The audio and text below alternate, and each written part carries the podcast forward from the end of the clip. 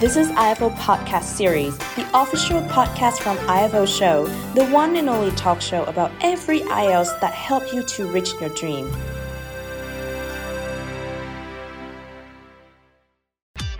Hello, my name is Martin Lò and I am a professional football player. From a young age, I always loved the ball at my feet, and from that began my professional career in Australia.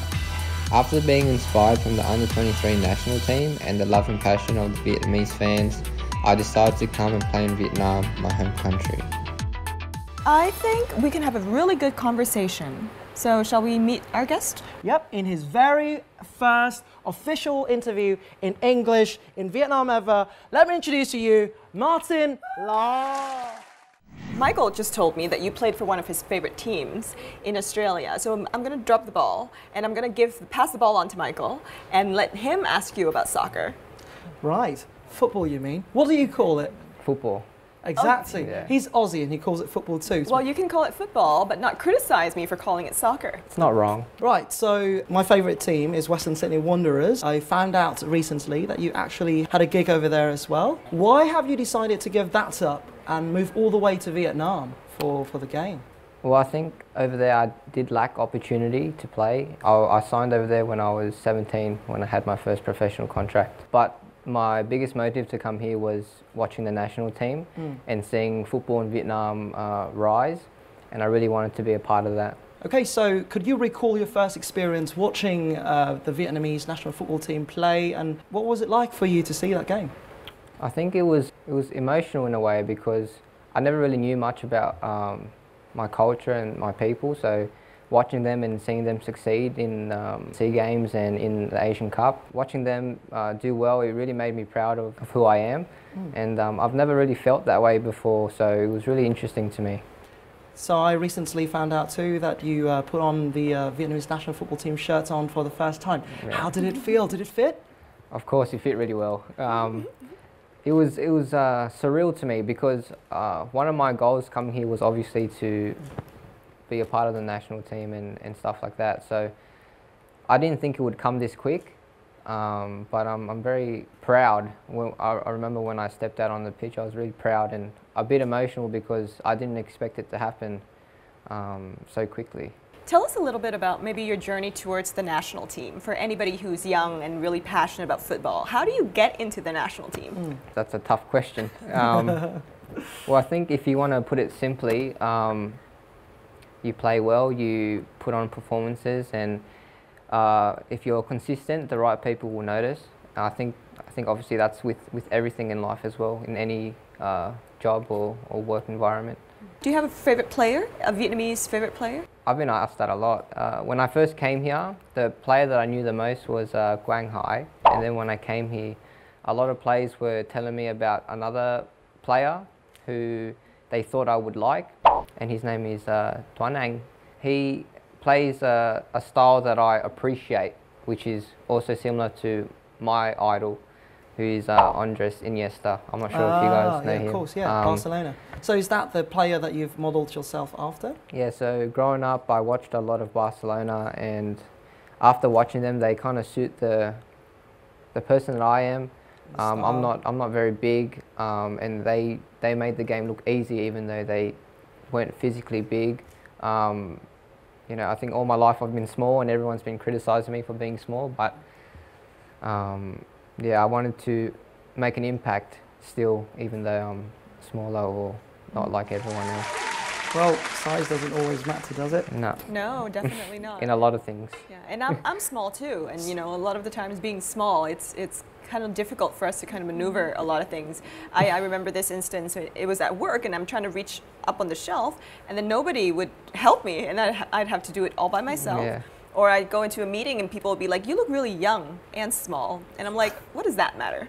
You know. Yeah. But for you, you know, being in such a physical environment, I'm sure you've had Yeah. to maneuver and really deal with all of these things that Yeah. relates to your physical Yeah, because that's size. obviously that's the first thing people see. You know, um, especially in Australia, it's it's pretty obvious. The Australian people they're a lot bigger than me, so you know that's the first thing they they judge me on. So it's it's difficult, but um, I've been able to handle that kind of of adversity in a way, um, and and uh, work around it to uh, also show my own strengths. And even though that might, may be a weakness of mine, I've been trying to avoid it as much as I can. Could you tell us more about, you know, your own style of football? Uh, how would you, in, in three words, how would you describe your the way you play?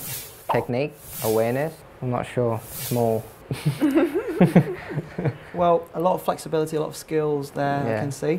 You're a Barca fan now, yeah. I appreciate the way they play. So, what do you, do you have a particular team that you go for at all? I wouldn't say that I support someone particularly or am a big fan, mm-hmm. but I've always liked the way Barcelona played. For me, the best to watch. Get out of here! this is United territory. Uh, I would say, you know, there are a lot of stereotypes, you know, associated with the sports industry, and there's also a lot of distractions, I assume, also associated with the sports industry. How do you keep yourself focused? How are you so grounded? when I was younger, I didn't, I didn't have anything, and my parents didn't have anything either. So I was always reminded that we came from nothing, so don't act like you've got everything. I always didn't like the people who were very arrogant and, and cocky, so I definitely didn't want to be like that. You're never at the top, and if you're at the top, there's someone underneath you trying to get what you have. So that was why um, I'm the way I am. So much maturity for someone who's five years younger than me. wow. Have you gone through really, really difficult challenges in life? I recently lost someone who was really close to me, probably like a few days ago. That was probably the most confusing time in my life. But comparing to what I just went through with everything else, I wouldn't say all the other problems I had were that big. Now, we know you're very, very close to your family. Your mom is really, really cool. Yeah, I like my mom. Yeah, and, and the fact that she lets both of her boys also pursue, you know, you know, you and your in your Yeah. football career is very not so typical of a Vietnamese family. I think my brother actually started it all because my mom wouldn't let any of us go. But my brother, he's the golden child, he convinced her, so that helped me to get away a lot easier. You have a lot of people are wondering about your connection with Vietnam. You know, we know Yeah. you like food, and we know you like Vietnamese food. Yeah. Um, what are some of the dishes that you really like? Maybe name us four or five more dishes that you really like.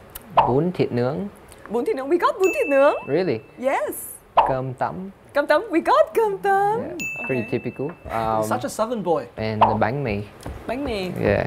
Is Vietnam what you imagined it would be before you came here to actually live and embrace Uh, the, the life here? Where my family's from, it's out in the farms, Yeah. out yeah. uh, in the countryside. So it looks nothing like in here, obviously. But then when I came, so I've been here once before, and then I came back here for my football. And my first place that I went was Vinhome, so that was like it was like Australia for me. So, see, of course, I was really surprised, but um, it, it made it easier for me to want to live here. How are you handling the heat and how are you handling the sun? Are you wearing sunblock every day? We don't get sunburnt here, but it's hard to breathe. Like when I first came here, I was like, I don't think I could play here.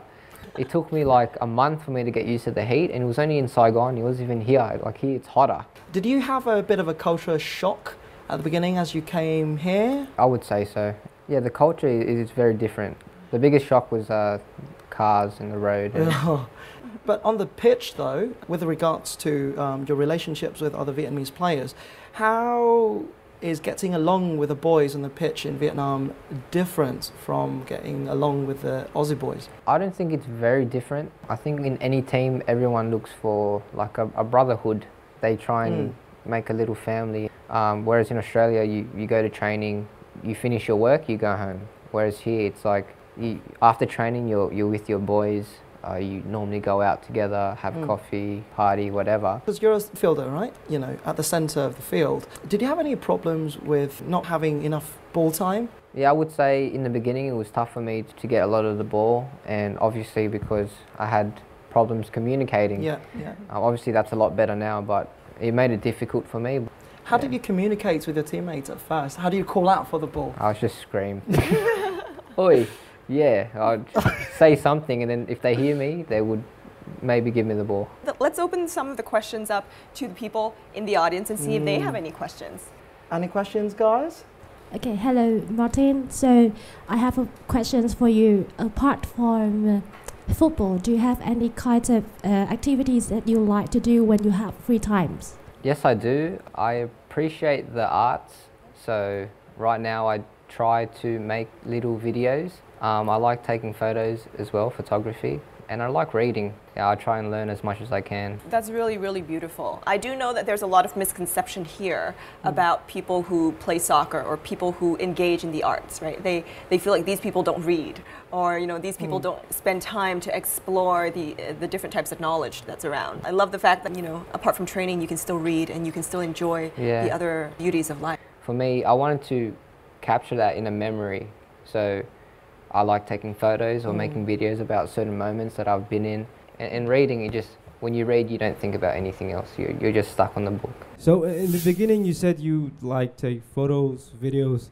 Do you usually post your videos anywhere, or is just you make an album for uh, for yourself only? I have private Instagram page that I post my own photos and I can look at. But I do have a YouTube account that I post my videos on. Um, I don't have a lot of time, but I, my videos are like one minute. I have uh, questions for you. So, how do you feel about Vietnamese women?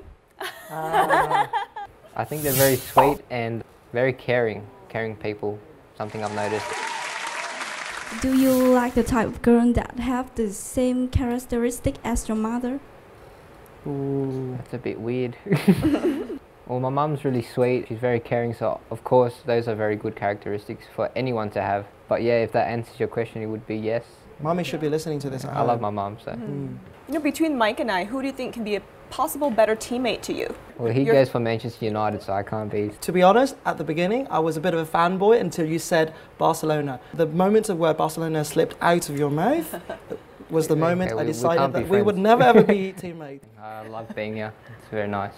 Awesome, and uh, we wish you the best of luck. We'll be watching you in your career, and we'll be cheering for you from home. Thank you very much. I appreciate it. Yeah. Thank you.